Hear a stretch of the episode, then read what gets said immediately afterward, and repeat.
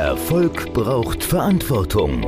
Der Podcast von und mit Udo Gast.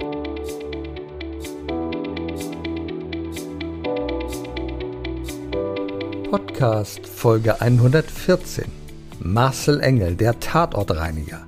Lass dich nicht vom Schmerz beherrschen.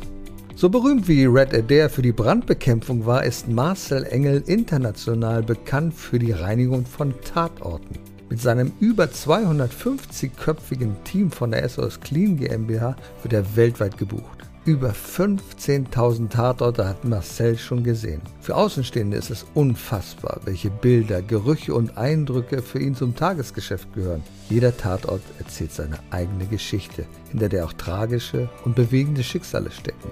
Marcels Erkenntnis, schlechte Gedanken führen zu schlechten Taten, münden in ein klägliches Leben und enden in einem traurigen Tod. Deshalb zeigt er Menschen die besseren Alternativen auf und sagt, die Zukunft kann man am besten vorhersagen, wenn man sie selbst gestaltet.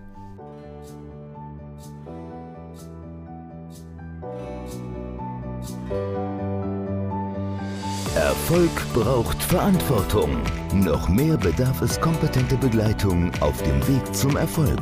Weise Unternehmer holen sich Rat von denen, die den Weg schon gegangen sind und die Abkürzungen kennen.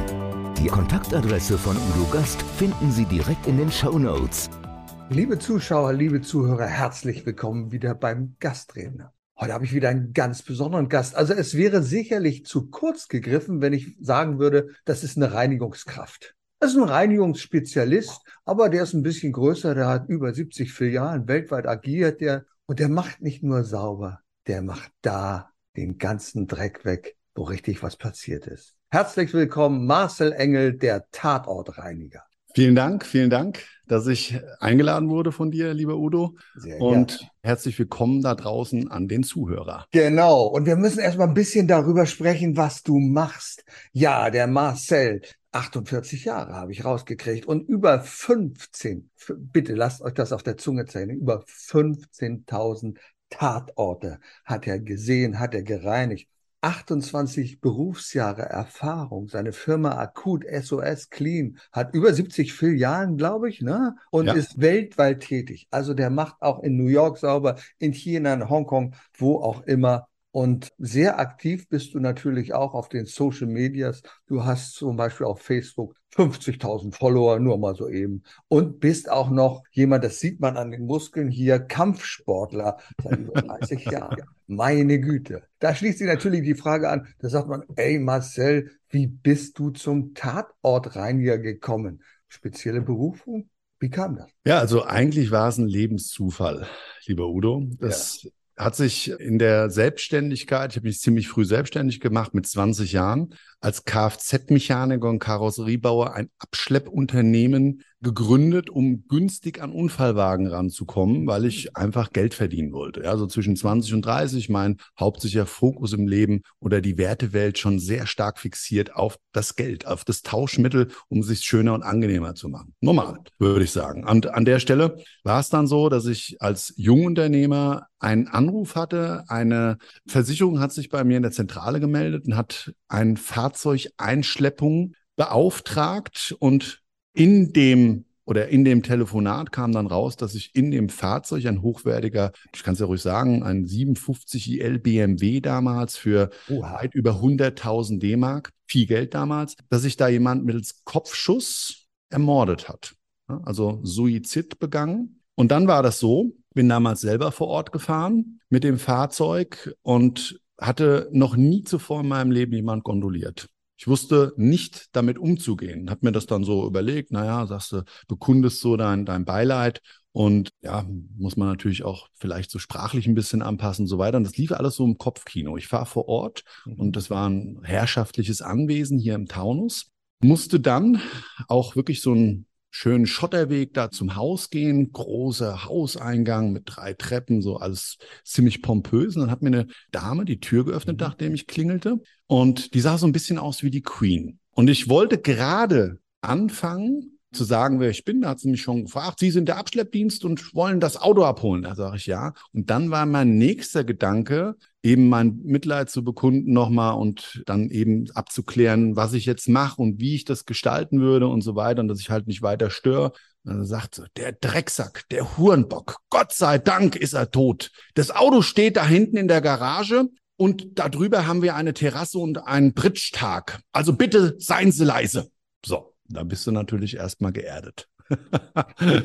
ja, und das waren so die Anfänge meines Tatortreinings. Ich habe das Fahrzeug dann eingekauft die Gelegenheit genutzt, für mich die Chance gewahrt, weil mir die Versicherung das Auto vermeintlich recht günstig angeboten hat. Damals weit unter der Hälfte des Neuwagenpreises. Und für mich war eigentlich klar, okay, so ein Einschussloch da am Dach als Korrissebauer, das machst du alles wieder fein, lackierst du schön, der Himmel, der wird zur Not erneuert und innen drin wird halt alles gereinigt. Da habe ich das Fahrzeug, wie gesagt, bei mir eingeschleppt und es sah wirklich brutal aus. Es war kein Quadratzentimeter, wo es kein Blut und Gewebe in dem Fahrzeug gab. Aber ich war bester Dinge. Und das war so eine Sache, ich sag mal, so eine gewisse Naivität, mhm. die finde ich aber auch nichts Schlimmes ist. Im Leben darf man das ruhig haben. Man muss dann nur die Sachen, die daraus erwachsen, eben zum Beispiel als Problem lösen, weil ich musste Geld mir dafür leihen von vielen Freunden, Bekannten, Oma. Und das hatte dann zur Folge, dass ich diese zwei Probleme hatte. 50.000 Schulden und keine Ahnung, wie ich das Auto sauber kriegen soll. Ja, und ja. da hat dir jemand geholfen, der dich ja begleitet hat. Du hast, wenn man keine Ahnung hat, du hast ja die Tipps deiner Oma übernommen.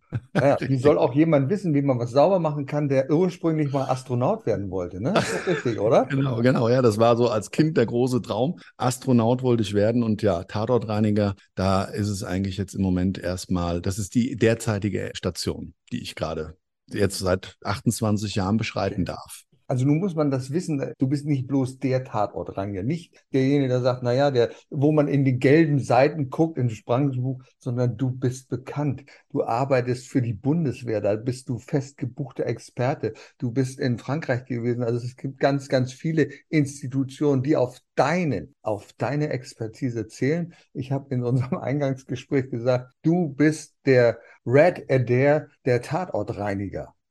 Also derjenige, der sich wirklich das und den man holt, wenn nichts, ja. aber auch gar nichts mehr geht. Vielleicht nimmst du uns mal so ein bisschen mit in deinen Alltag. Wir werden später, jetzt werden sich die Leute fragen, ey, was hat das mit Erfolg und Verantwortung zu tun? Und dass das sehr, sehr, sehr tiefgründig ist und dass du ein sehr tiefgründiger Mensch ist, der nachdenkt, das werden wir im Laufe des Gesprächs noch sehen. Aber nimm uns mal so ein bisschen mit auf deine Reise in den Alltag. Ja, also im Grundsatz beginnt mein Tag immer erstmal, das brauche ich mittlerweile, mit Selbstachtsamkeit und den Körper spüren. Ich habe das für mich festgestellt in den ganzen Jahren, das ist das, was mich zumindest mental in meiner Hygiene hält. Mhm. Ich glaube, gerade in der heutigen Zeit ist das wichtiger denn je, dass man darauf achtet. Auch als Unternehmer, dass man da einfach eine gewisse Weitsicht behält. Ja, und das ist, glaube ich, oftmals ein Problem, was wir als Unternehmer sind, wenn wir nicht genau auf der Erfolgsspur eben nicht mehr haben und wo wir so ein bisschen den Weg verlieren. Und für mich startet es dann, wie gesagt, mit einem Selbstachtsamkeitsthema. Ich meditiere, ich mache Sport morgens. Dann vermeide ich erstmal alle Öffentlichkeitsarbeit. Also weder in meinen Social Media Kanälen, geschweige denn eigentlich mit, ja, irgendwelchen medialen Informationen aus dem Alltagsgeschehen. Weil ich für mich festgestellt habe, dass du schon ganz schön Energie genommen kriegst. Wenn du in einer gewissen Tiefe in die Themen einsteigst, machst du dir natürlich Gedanken, du bildest dir zu vielen Dingen auch eine Meinung. Das ist im Übrigen richtig, aber vielleicht nicht morgens zu dem Zeitpunkt. Du kannst halt dann deine Energie meines Erachtens nach nicht so kanalisieren, wie sie am Morgen eigentlich in diese Richtung gehört, die dann nämlich weitergehen, dass ich mich persönlich erstmal nochmal mit und gerne natürlich meinen Kindern auseinandersetze. Und die sind alle klein im Moment noch. Ich habe einen großen 30-Jährigen, der im Unternehmen arbeitet, aber darüber hinaus habe ich einen 10-Jährigen, eine 8-jährige Tochter und einen kleinen mit fünf Jahren. Und da ist halt Action morgens. Klar. Aber vom Berufsleben startet das dann eigentlich dass ich im Anschluss daran, wenn ich das alles genossen und zelebriert habe, geht es für mich erstmal in Mailcheck. Mhm. Es gibt natürlich ganz, ganz viele in meinem Unternehmen, die täglich an mich Fragen stellen und wo ich auch jeden Tag Entscheidungen treffen muss. Im Schnitt sind es zwischen 100 und 200 Stück. Das Unternehmen ist recht groß. Du hattest das ja wundervoll anmoderiert und da wird mir erstmal mal bewusst, und ich nehme das auch so gar nicht wahr, mhm. dass sich doch da was entwickelt hat, wo ich vor 28 Jahren niemals dran geglaubt hätte. Also wenn mir einer mit in meinem jugendlichen Alter damals gesagt hätte mit 20, du wirst mal in diesem Themenfeld die bekannteste Marke eigentlich auf diesem Globus und das dürfen wir im Moment von uns behaupten. Ja. Es gibt viele andere große, aber keiner hat eigentlich so diesen Problemlöser-Charakter und deshalb gibt es dann eben oftmals so Ergebnisse, dass wir oder ich als Berater gerufen werde. Und das startet dann, nachdem ich diese Mails beantwortet habe, nämlich genau in dem Part. Ich gehe erstmal in alle Beratungsverpflichtungen meinen Kunden gegenüber. Also die Expertise, die ich dort mir erarbeitet habe über die Jahrzehnte hinweg, das hattest du ganz nett ja gesagt. Das wird dann als Sachverständiger in anderer Hinsicht gebucht, gekauft mittlerweile. Mhm. Und mhm. das darf ich dann mit den Menschen, die da mit mir zusammenarbeiten, eben erstmal teilen. Und dann geht's ab ins Unternehmen. Das ist dann meistens so von der Uhrzeit her zwischen sieben und neun. Warum diese große Spanne? Ich lasse mir alles offen und ich weiß mittlerweile auch, dass eine gute Taktung ganz wichtig ist. Das kennen wir alle aus vielen Büchern, die dann auch ja gerade den Erfolg nochmal dokumentieren, wie der Pfad zum Erfolg ist. Und natürlich brauchst du einen strukturierten Tag. Ja. Aber nichtsdestotrotz muss man meines Erachtens nach, wenn man einen sehr gut aufgestellten Plan hat, die Prioritäten dabei nach wie vor erkennen. So, und das funktioniert bei mir dann in der Form, dass ich im Anschluss daran erstmal Team-Meetings hier habe, dass ich schaue, wo brennt's denn irgendwo? Gibt es irgendeinen Kunden, ob das jetzt ein Konsumer ist oder ein B2B-Kunde, es ist völlig mhm. egal, den wir in irgendeiner Form mit unseren Leistungen vielleicht dahin führen, was er für eine Erwartungshaltung hat und die er entweder woanders nicht kaufen konnte oder bei uns vielleicht noch nicht bekommen hat. Das darf ja alles ohne weiteres sein. Man muss es nur erkennen und dann darauf zugehen. Und dann geht es ins normale Tagesgeschäft. Das heißt, ich bin im Qualitätsmanagement immer mal wieder dabei, dass ich gucke, funktioniert alles so, wie ich die Marke für den Kunden sehe. Ich sage immer, wir sind die Experten für unsere Kunden. Der Kunde kauft mit einer Erwartungshaltung eine Dienstleistung, ein Produkt, ein chemisches, was auch immer.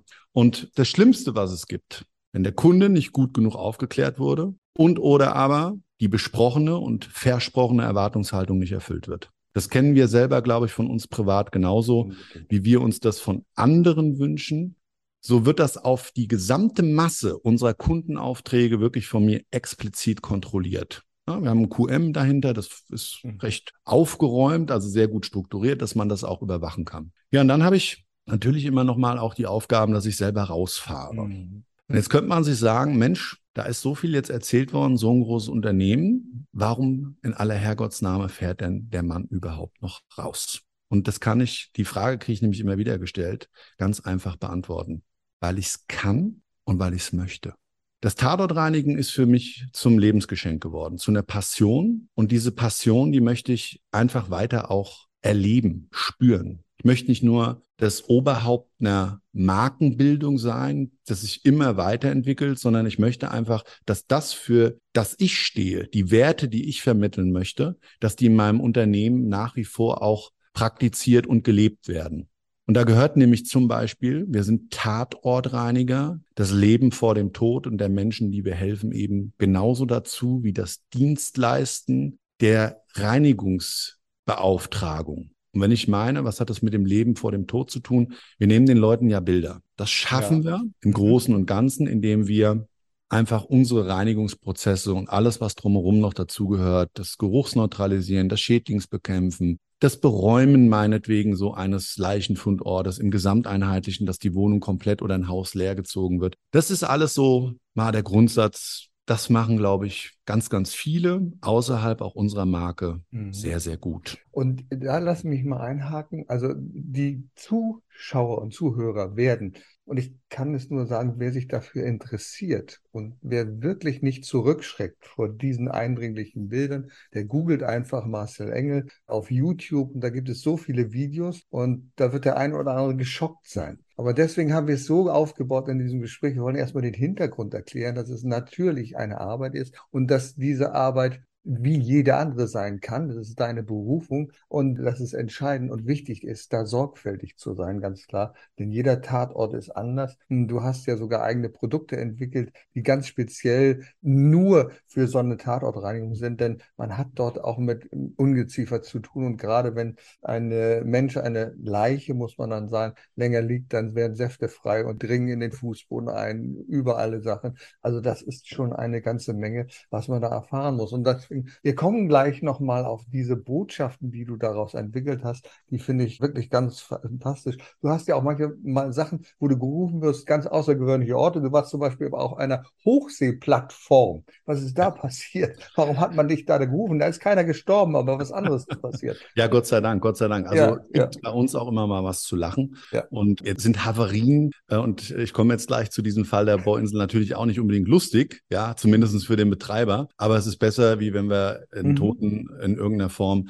oder das, was von ihm übrig ist, da aufnehmen müssten. Ja, und es gibt tatsächlich so einen Spruch, das ist so, so ein bisschen zu unserem internen Claim hier im Unternehmen geworden, was sich unsere Tatortreiniger, also meine Mitarbeiter hier immer auch wieder zurufen, weil ich es irgendwann mal bei irgendeiner Feierlichkeit gesagt habe. Und ich habe dann gesagt, Leute, wisst ihr was? Also ihr seid ein sensationelles Team. Ich feiere euch dafür, dass ihr eigentlich meine Expertise in jeglicher Hinsicht bei den Kunden vor Ort da verwirklicht. Ja, also wirklich toll. Ihr habt das alle gelernt und seid teilweise vielleicht sogar besser geworden, wie ich mhm. jemals war. Und dann habe ich dann immer hinten dran geschoben. Es gibt, glaube ich, zwei Orte, wo die Akut SOS Clean GmbH bis jetzt noch nicht gereinigt hat. Mhm. Das ist die ISS und ah. der Mond.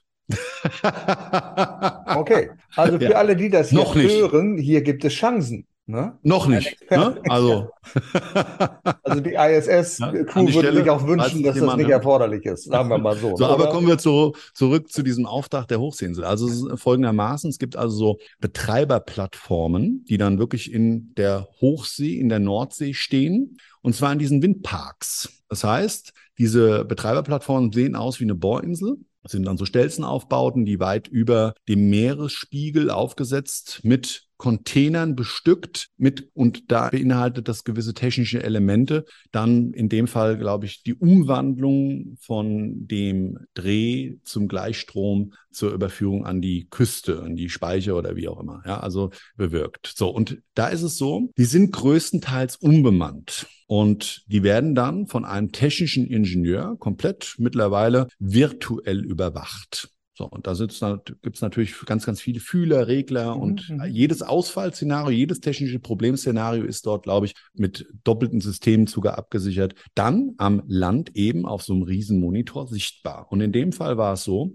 diese Plattformen haben aber auch die Möglichkeit, bemannt zu werden für Wartungsarbeiten und so weiter. Und dafür haben die dann bis zu 40 Mann können da drauf auch eine komplette Kücheneinrichtung. Das darf man sich so vorstellen. Das ist ein Riesenaufenthaltsraum. Ich sage jetzt mal so 30 mhm. Quadratmeter groß, so ein Container, Überseekontainer ein bisschen größer. Vielleicht sind es auch zwei Elemente. Nebendran dann so ein Modul, das dann die Küche darstellt. Da ist dann all das ganze Edelstahlzeug drin und so weiter mit so riesigen Neonröhren. Und da war es so, dass dann wiederum eine Tür von diesem, von dieser Kücheneinheit zu dem Bereich der Lebensmittelverwahrung, zu solchen Kühlräumen geführt hat.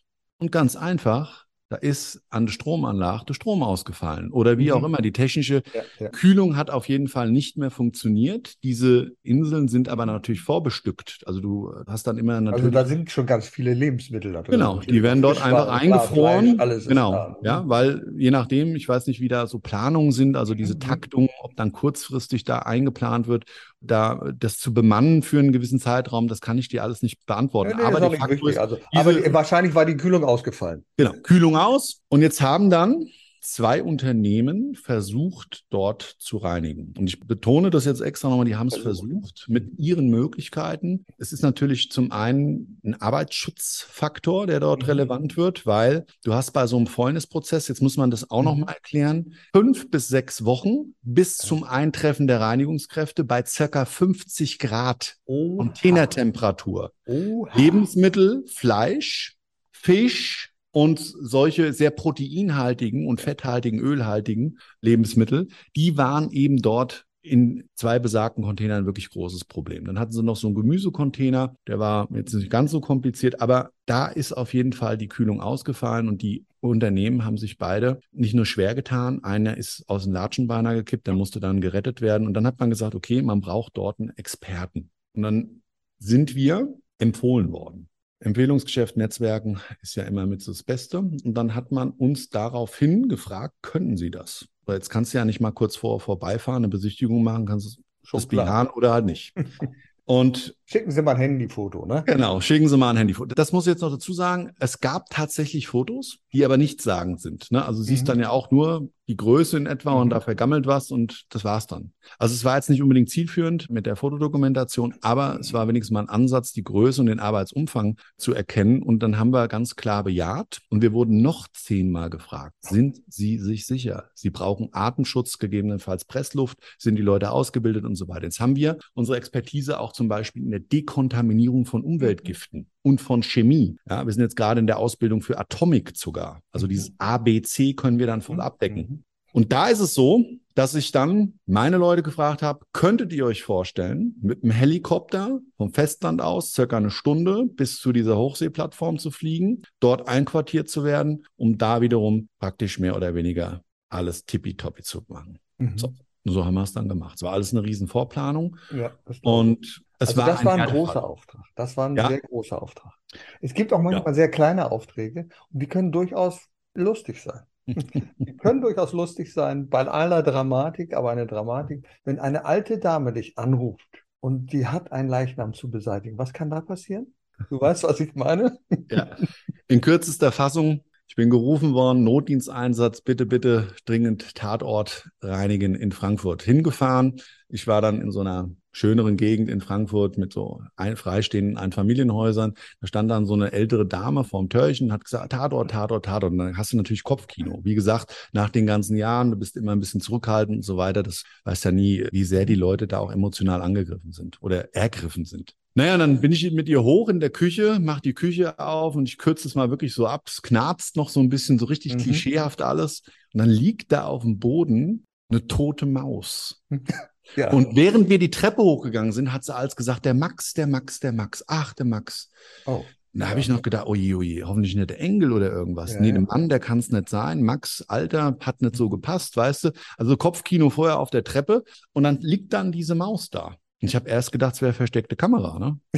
Ja, und dann, ja, genau, richtig, logisch. ja, und dann bleibt, da habe ich dann damals auch gesagt, naja, die Maus hat's nicht geschafft, ach, um Gottes Willen. Und dann ist mir da wirklich mehr oder weniger so um den Hals gefallen. Und da ging es gar nicht um die Maus. Das habe ich zu dem Zeitpunkt noch nicht begriffen. Ich habe dann die Maus genommen, zack, einen Mülleimer, habe den Blutweg da weggewischt. Und dann hat sie mich dann draußen nochmal im Flur wirklich umarmt. Und das sind so die Erlebnisse, die das Tatortreinigen für mich zum Lebensgeschenk machen. Die Frau, mhm. die hat mir an diesem Tag, an diesem Tatort nicht nur den Auftrag erteilt und mir dadurch Umsatz beschert, sondern die hat mir einfach das Leben nochmal neu erklärt. Immer mal wieder einen Reset-Knopf zu drücken, ist, glaube ich, nämlich für uns, glaube ich, ganz gut im Leben. Ja, mhm. wir denken ja immer durch unsere Erfahrungen und die Learnings, wir wissen schon alles und das ist ja auch richtig so. Schützt uns ja auch ein bisschen so, vielleicht Fehler wiederzumachen und bringt natürlich auch viel Negatives bei, mit sich, weil man manchmal auch ein bisschen vermauert ist, vielleicht Neues zu entdecken. Mhm. Und viele andere Dinge, die sich eben durchs Tatortreinigen und eine andere Sichtweise Weise ergeben, weil im Endeffekt haben wir dann Kaffee und Kuchen getrunken. Sie hat mir dann erklärt, dass der Max Nachbars Katze war. Und da habe ich es immer noch nicht ja. Ah. geschnallt. Und dann hat sie mir erzählt, ihr Mann ist vor kurzem gestorben und danach kam diese Katze in ihr Leben. Von Nachbarin kam die dann immer rübergeschlichen und die hat sie dann auch gefüttert und so weiter. Das war Nachbars Katze. Und was die Frau vielleicht auch durch das Sterben ihres Mannes, ja, das hat sie mir dann nicht in ethischer Breite erklärt, aber weißt du, durch dieses vielleicht auch den wichtigsten Menschen, mit dem man 50 Jahre an seiner Seite verbracht hat, mit dem man Höhen und Tiefen in jeglicher Hinsicht erlebt hat, ja. Und es gibt es ja dann auch gerade oft bei älteren Menschen, die dann das Leben für sich aufgeben. Jetzt haben wir ja gerade die Queen als Beispiel mhm. dessen, wo das vielleicht ähnlich war. Ja, er 99, 70 Jahre waren die zusammen. Wahnsinn. Und dann verliert man vielleicht auch so ein bisschen die Lebenskraft. Und ihr Lebensanker, ihre Lebenskraft war diese Nachbarskatze. Geschmust, gemacht, gekümmert und so weiter. Und ich habe so gemerkt, okay, alles klar, wir Menschen haben einfach auf ein Problem eine andere Sichtweise. und diesen Perspektivwechsel, wirklich sich in den anderen mal reinzuversetzen, mal diesen kurzen Augenblick innezuhalten und vielleicht mal ganz kurz auch, es hat jetzt nicht mal was mit Empathie zu tun, mhm. sondern einfach mal kurz zu verstehen, dass der andere eine andere Sichtweise auf ein Bildnis des Lebens hat und dadurch ja unser Leben im Kopf erst zu unserem wahrgenommenen wird. Ja, das fand ich extrem interessant. Marcel, und das finde ich, und das ist der Grund, warum du hier in meinem Podcast bist, weil du hinter die Kulisse schaust. Jeder Tatort erzählt eine Geschichte. Und man könnte jetzt natürlich diese Bilder ganz nach vorne bringen. Ich kenne das auch. Meine Begegnung mit dem Tod in der Intensivmedizin, im Rettungsdienst, die waren natürlich auch einschneidend. Aber du siehst Tatorte, wo manch einer sich überhaupt nicht vorstellen kann, was da los ist wie es dort aussieht, welche Gerüche du zu ertragen hast. Vielleicht mal nur ganz kurz so ein Eindruck, was war das Schlimmste oder was gehört zu den einschneidendsten Erlebnissen, wo du sagst, boah, das wünsche ich einem auch keinem, dass er das mal sehen muss. Was gab es da so? Also die schlimmsten Tatorte, die ich auch alle seit 28 Jahren selber mache, die hängen leider immer mit dem Töten von Schutzbefohlenen zusammen. Oh, ja. Also wenn Menschen Menschen töten, die zum Beispiel sein können ihre eigenen Eltern. Und da wird man noch sagen, okay, da hat man vielleicht jetzt noch gar nicht so den Empathiefunken, aber wenn Eltern ihre Kinder töten, mhm. dann ist das für mich als vierfacher Familienvater immer extrem einschneidend und das bleibt für mich als Tatortreiniger, obwohl es für mich Fremde sind, immer als kleine Narbe in der Seele. Immer. Jeder einzelne Tatort ist eine Kerbe in meiner Seelennarbe meines Lebens, was ich für mich mittragen muss. Aber das ist halt ein Beruf, mhm. den ich für mich gewählt habe und ich kann auch nicht aus mhm. meiner eigenen Haut raus. Das heißt, ich habe schon oft versucht, mir diese Bildnisse dann nicht wieder hervorzuholen. Und jetzt kommt dieses Kontroverse, was ich sage und auch immer wieder in meinen Vorträgen versuche zu transportieren. Der Blick auf den Tod kann für uns ein absoluter Mehrgewinn sein. Mhm. Es ist ein absoluter Mehrwert. Mhm. Weil wir leben nicht in der Vergangenheit, wir leben nicht in der Zukunft. Alle diese Sprüche kennen wir. Aber wirklich immer mal wieder punktuell den Reset-Knopf des Lebens zu drücken, sich mental zu cleanen und zu sagen, alles klar, was habe ich, wer bin ich, ich lebe in dem Hier und Jetzt. Das ist das Entscheidende, mhm. was uns dann einfach auch zum glücklichen und zufriedenen Menschen machen kann. Weißt du? Du sagst ja, der Tod kann ein Glücksfall sein. Da würde jetzt der eine oder andere zusammenzucken und sagen, äh, was ist denn das? Was soll denn das sein? Ja, kommen wir noch mal ganz kurz, bevor wir auf diese Sache kommen, äh, auf ein Buch zu sprechen. Du hast ein Buch geschrieben, die sieben Prinzipien des Tatortsreinigens. Was dürfen wir da erwarten? Können wir davon was haben? Also ich meine, wenn die Küche schmutzig, dreckig ist und äh, aber das ist wahrscheinlich nicht relevant. Was gibt es da für Prinzipien des Tatortreinigens? Ja, also auch das in der Form, wir haben oder ich habe Tatorte umschrieben, die ich erlebt habe und an denen ich persönlich für mich ein Lebensfazit mitnehmen durfte, mhm. was mein Leben in diesem Augenblick für einen langen Zeitraum wieder extrem verändert hat. Mhm. Ja.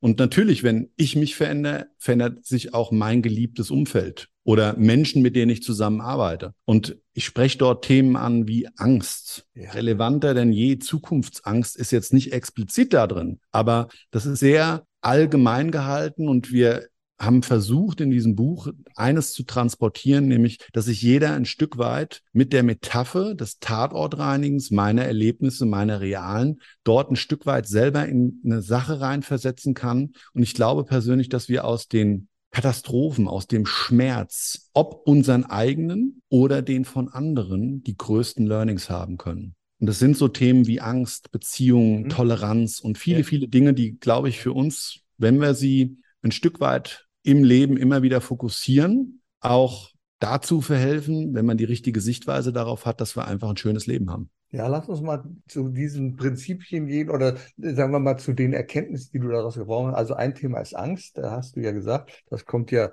vom lateinischen Angustus, enge Bedrängnis. Tatorte erzählen ihre Geschichte, da sind Menschen gestorben, die haben sich selbst, haben selbst das Leben beendet, weil ein Grund dafür beispielsweise Angst war. Und das mhm. nimmst du so wahr, kannst das interpretieren. Führ uns doch da mal hinein. Was bedeutet das am ganz kleinen, konkreten Fall Angst, die das Leben beendet? Ja, also dieses Angstthema so vor diesem gesellschaftlichen Druck, ja, also wenn sich ein Mensch das Leben nimmt, weil er von seinem Umfeld so viel Druck erhält, dass er eben nicht zu einem Diamant mhm. wird, sondern einfach zusammenbricht. Ja, also dieser Spruch, aus Druck entsteht Stärke und Kraft, das trifft halt auf die wenigsten Menschen zu, weil sie einfach mit der Vielzahl der Probleme nicht klarkommen. Und bei dem Angstthema Weißt du, wenn dann, wenn dann die Menschen auch noch so in diese Mobbing-Rolle zum Beispiel verfallen, mhm. also zum Opfer werden, weil sie selber gerade in einer Angstsituation des Lebens stecken. Und ich selber war ja auch mal Mobbing-Opfer, wird man mir jetzt halt vielleicht nicht mehr zusprechen wollen, aber es war so als Kind. Ja, du bist mit Stärke daraus hervorgegangen, das sehe ich schon. Ja, und jetzt ist es so, natürlich vielleicht damals schon ein Stück weit dieses sogenannte Resilienzthema mit in den Weg oder beziehungsweise auf den Weg bekommen, ist es aber trotzdem in den Fällen dann anders gelaufen. Und das ist das, was wir dann da aufgearbeitet haben und zu dem Thema Angst versucht haben, auch Tipps zu geben, wie du aus deiner persönlichen Angstfalle herauskommst, weil es halt absolut die Lebensqualität demontiert. Ein weiteres Thema ist Sucht. Da hast du auch ganz entscheidende Erfahrungen gemacht. Ich habe mir dieses Video angeschaut und ich habe gedacht, meine Güte, wie sieht's denn da aus? Also, hm. ihr habt, glaube ich, einen Tatort gereinigt mit einem Suchtkranken, wo die Wände, man denkt vielleicht, das ist eine Tapete, aber es war keine Tapete, sondern was war an diesen Wänden dran? Es war Kot, ja. Also diese Wohnung kurz umschrieben war Boden, der war knie bis hüfthoch vermüllt. Mhm in dieser eigentlich vorher schön zurechtgemachten Wohnung durch den Vermieter übrigens, ja, der der Auftraggeber in diesem Fall war. Die Wohnung war komplett zerstört. Mhm. Die Rollläden waren rausgerissen, die Scheiben waren von innen alle kaputtgeschlagen. Teilweise hingen dann die Rollläden noch runter. Überall der Müll, Fäkalien. Der Bewohner hatte sogar die Schalter und teilweise die Elektroleitungen aus den Wänden gerissen, sämtliche Sanitärkörper abgeschlagen und Feuer in der Bude gemacht. Schwer drogenabhängig hat er wohl auch dort Drogenpartys gefeiert, die dann für eine wirkliche Belastung der Nachbarschaft gesorgt haben, mit kleinen Kindern und was da alles im Umfeld gewohnt hat. Die Polizei konnte wenig machen. Immer mal wieder hat die dann eingegriffen in den Fällen der Ruhestörung und so weiter, aber nicht mit dem gewünschten Ergebnis, dass das Problem dadurch erledigt war. Also der Mensch ist dann durch eine Überdosis in der Wohnung zu Tode gekommen und dann kam dieser Auftrag, der wirklich in der Härte so von der 1 bis 10 schon ziemlich weit oben war. Okay. Das kann ich verstehen und nachvollziehen, weil das ist einer der Gründe. Und ein weiterer Grund, den es geben kann, dass sich Menschen das Leben nehmen, ist der Schmerz. Auch das ja. beschreibst du in einem Fall, der so dramatisch ist, weil wir uns gar nicht vorstellen können, wie es ist, wenn wir immer und immer mit Schmerz leben müssen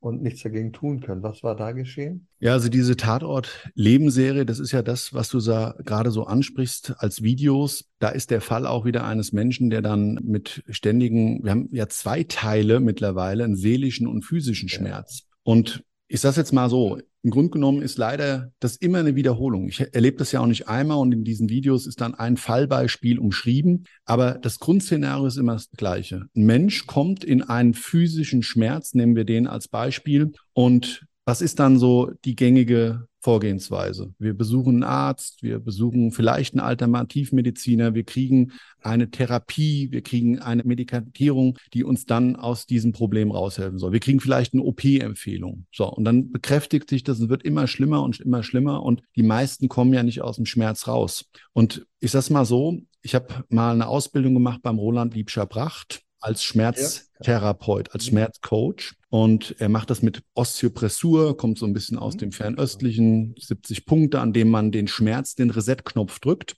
Und dann muss man aber selbst auch etwas tun. Man muss einfach das alte Bewegungsprofil wiederherstellen. Und wir Menschen, auch gerade jetzt im Alter oder auch durch den Sport bedingt selbst kann das sein, das spielt gar keine Rolle. Und auch wenn wir nur auf der Couch sitzen, wir verkürzen halt und dadurch ergeben sich andere Bewegungswinkel. Und jetzt will ich jetzt hier nicht den, den Schmerzcoach spielen, sondern ich will damit nur sagen, dass die Abfolge die wir bei den Kunden vor Ort sehen, wenn wir deren Leben nach dem Tod dann bereinigen, zu 95 Prozent bei Schmerzen genau das Problem darstellt. Da gab es mal einen Anfang, da gab es viele, die helfen wollten, wenig, was für sich selbst getan wurde Und was immer tiefer in so einen Strudel des Schmerzes geführt hat, dass Menschen halt dann sterben, sich das Leben nehmen oder wie auch immer durch eine Überdosis mit Tabletten und so weiter. Das hatten wir auch alles schon. Also eine Medikamentierung da einfach total überziehen und so weiter. Also wirklich dramatischste Lebensschicksale, wo du selber weißt, das hätte so nicht laufen müssen. Psychischer Schmerz ist ja auch schrecklich. Ich habe vorhin gerade darüber gesprochen, der Schmerz kann ein Gewinn sein. Das Schmerz kann ein Glücksfall sein. Jetzt erklärt es mal Eltern, die ihre Kinder genommen kriegen vor ihnen durch einen tragischen Verkehrsunfall eines unachtsamen Autofahrers, der gerade auf sein Handy glotzt. Mhm. Und auch auf diese Dinge, das ist jetzt eine Kombination, diese zwei Themen, ja, aber auch diese Dinge weise ich immer wieder darauf hin. Und nicht, dass ich nicht selber mich erwischen würde, mal schnell doch, ja, ah, jetzt gerade eine SMS, aber wirklich sich sowas immer mal wieder vor Augen zu halten, dass es nichts in unserem Fortbewegungsbereich zu tun hat. Also das Handy hat da einfach nichts zu suchen. Ja, diese Aufmerksamkeit benötigt der Straßenverkehr und es geht gar nicht um uns selber, sondern es geht primär um die anderen, die wir gefährden. Und bei dem seelischen Schmerz kommen wir darauf zurück. Jetzt leb mal mit so einer Last. Leb mal mit diesem Schmerz. Also der Schmerz, der geht ja niemals vorbei. Kannst im Idealfall lernen, damit umzugehen. Die Phasen deines Lebens werden zeigen, wie diese Wellen schlagen, wie dieser Schmerz hochkommt, je nachdem, wie du getriggert wirst und so weiter. Und irgendwann geht das halt vielleicht nicht mehr. Und Menschen gehen daran zugrunde. Also das sehe ich ja auch immer wieder. Ja, da siehst du dann deren Schicksal, was du beräumst, was du bereinigst und kennst dann die Geschichte davor und denkst dir, meine Güte. Und manchmal gibt es auch Dinge, die für uns völlig unverständlich sind. Ihr werdet ja auch oft äh, zu Tatorten gerufen, die keine Tatorte in dem Sinne sind, aber da ist ein Mensch verstorben und das ist schon lange her, dass der verstorben ist. Es hat ihn keiner bemerkt, es hat ihn niemand vermisst und die Story, die dahinter steht, ist natürlich auch bemerkenswert. Der war irgendwann tot und ist in Einsamkeit gestorben. Hm. Schreckliches Thema, die Faulleichenfunde, ja. die Vergessenen unserer Gesellschaft. Menschen, die mitten unter uns leben, neben uns, wie auch immer, und wir wissen, sie sind alleine, aber irgendwie kümmern wir uns nicht drum. Jetzt könnte man sagen, ich habe mein eigenes Leben, ich habe meinen eigenen Kosmos, aber jetzt mal ganz ehrlich, wir leben in einer sozialen Gemeinschaft und Menschen Lächeln zu schenken, Mensch vielleicht drei Sätze am Morgen zu schenken an der Mülltonne, wissentlich dessen, dass derjenige mit einer halb leeren Mülltüte zum Mülleimer geht und eigentlich nichts wegwerfen müsste, aber es macht, um, um Menschen unter Menschen zu kommen. Und viele, viele andere. Es mag auch sein, dass die Menschen dann irgendwann ein bisschen verbittert sind. Und ich sehe das ja immer wieder. Leider. Und ich muss sagen, ich glaube, da gibt es eines, was wir alle tun können. Es liegt mir auch echt am Herzen, das immer wieder zu transportieren schenk deinem Gegenüber doch einfach mal ein Lächeln und eine Minute deiner wertvollen Lebenszeit. Das kann dem anderen wirklich so viel, so viel geben, dass ich meine, das haben wir alle übrig. Genau, dieses Lächeln sollten wir alle über. Lass uns zum Schluss, das war sehr bedrückend, Marcel. Ich glaube, ja, die Zuhörer sind so, sagen, oh mein Gott, oh mein Gott, ja, geht's noch tiefer? Nein, lass uns mal ein bisschen in den, den hoffnungsvollen Abschluss geben, denn du stehst ja auch öfter auf der Bühne, du bist ja ein Unternehmen. Du gibst ja anderen Menschen Kraft, Hoffnung und Zuversicht. Ja. Und da erzähl uns noch mal ein bisschen drüber, was machst du dort und wie bringst du die da in die positive Stimmung mit all deinen Erfahrungen und Erkenntnissen, die du hast? Also im Unternehmen selber, für mich versuche ich natürlich meine Menschen immer, die mhm. um mich drumherum sind. Und das ist uns, unser, unsere gemeinsame wertvolle Lebenszeit. Ein wichtiger Aspekt ist für mich, das wissen wir alle, aber es ist uns nicht bewusst. Mhm. Das Wertvollste, was wir haben, ist die geschenkte Zeit. Mhm. Die haben wir geschenkt bekommen. Das ist ein Geschenk. Und wie wir damit umgehen teilweise, ist echt Katastrophe. Und da erinnere ich die Leute immer wieder dran und sage, Leute, bewegt mal euren Arsch. Wollt ihr Veränderungen? Dann müsst ihr euch bewegen. Und es sind nicht die äußeren Einflüsse des Lebens, die uns bestimmen, sondern das, dass wir darüber denken und wie wir dann im Anschluss handeln. Und ich meine, das sind alles so, ja, so überbegriffige mhm. Mindset-Sprüche, die vielleicht jeder schon mal gehört hat. Aber ich sag's mal so, für mich ist es so, ich habe eine Devise in meinem Leben schon immer gehabt. Alles, was ich nicht hundertprozentig mache, ist für mich verschenkte Lebenszeit. Und jetzt könnte man sagen, ja, du kannst ja nicht immer nur Vollgas geben. Nee, wenn ich gammel, dann aber auch Vollgas. Ja, dann mache ich das, das einfach schön. in einer ganz, ganz klaren Bewusstheit. Und ich versuche meine Leute hier damit anzuzünden. Das ich sage es jetzt mal so, in den ganzen Jahren und Jahrzehnten haben mich über 5000 Menschen begleitet in dieser Unternehmensgruppe, die ja noch über das Tatortreinigen hinaus noch viele andere spannende Themen mit sich gebracht hat. Und immer wieder habe ich auch so gemerkt, dass ich ein bisschen der Zündfunke vielleicht eines Buschfeuers sein durfte, mhm. der dann die Menschen wirklich angezündet hat und sie sich verändert haben. Und das finde ich schön. Das mache ich heute nicht nur sehr, sehr gerne, jeden Tag aufs Neue in meinem Unternehmen und für meine mhm. Kunden, sondern natürlich auch auf der Bühne, in den Social Media Kanälen und am Podcast. Weil es mag sich erstmal immer sehr bedrückend anhören, das stimmt, aber es gibt auch immer eine Botschaft, natürlich jetzt im Hinblick auf die vorher erzählten Geschichten nicht explizit, aber es gibt immer eine Botschaft, Lachen ist gesund, wir brauchen viel Freude, positives Denken.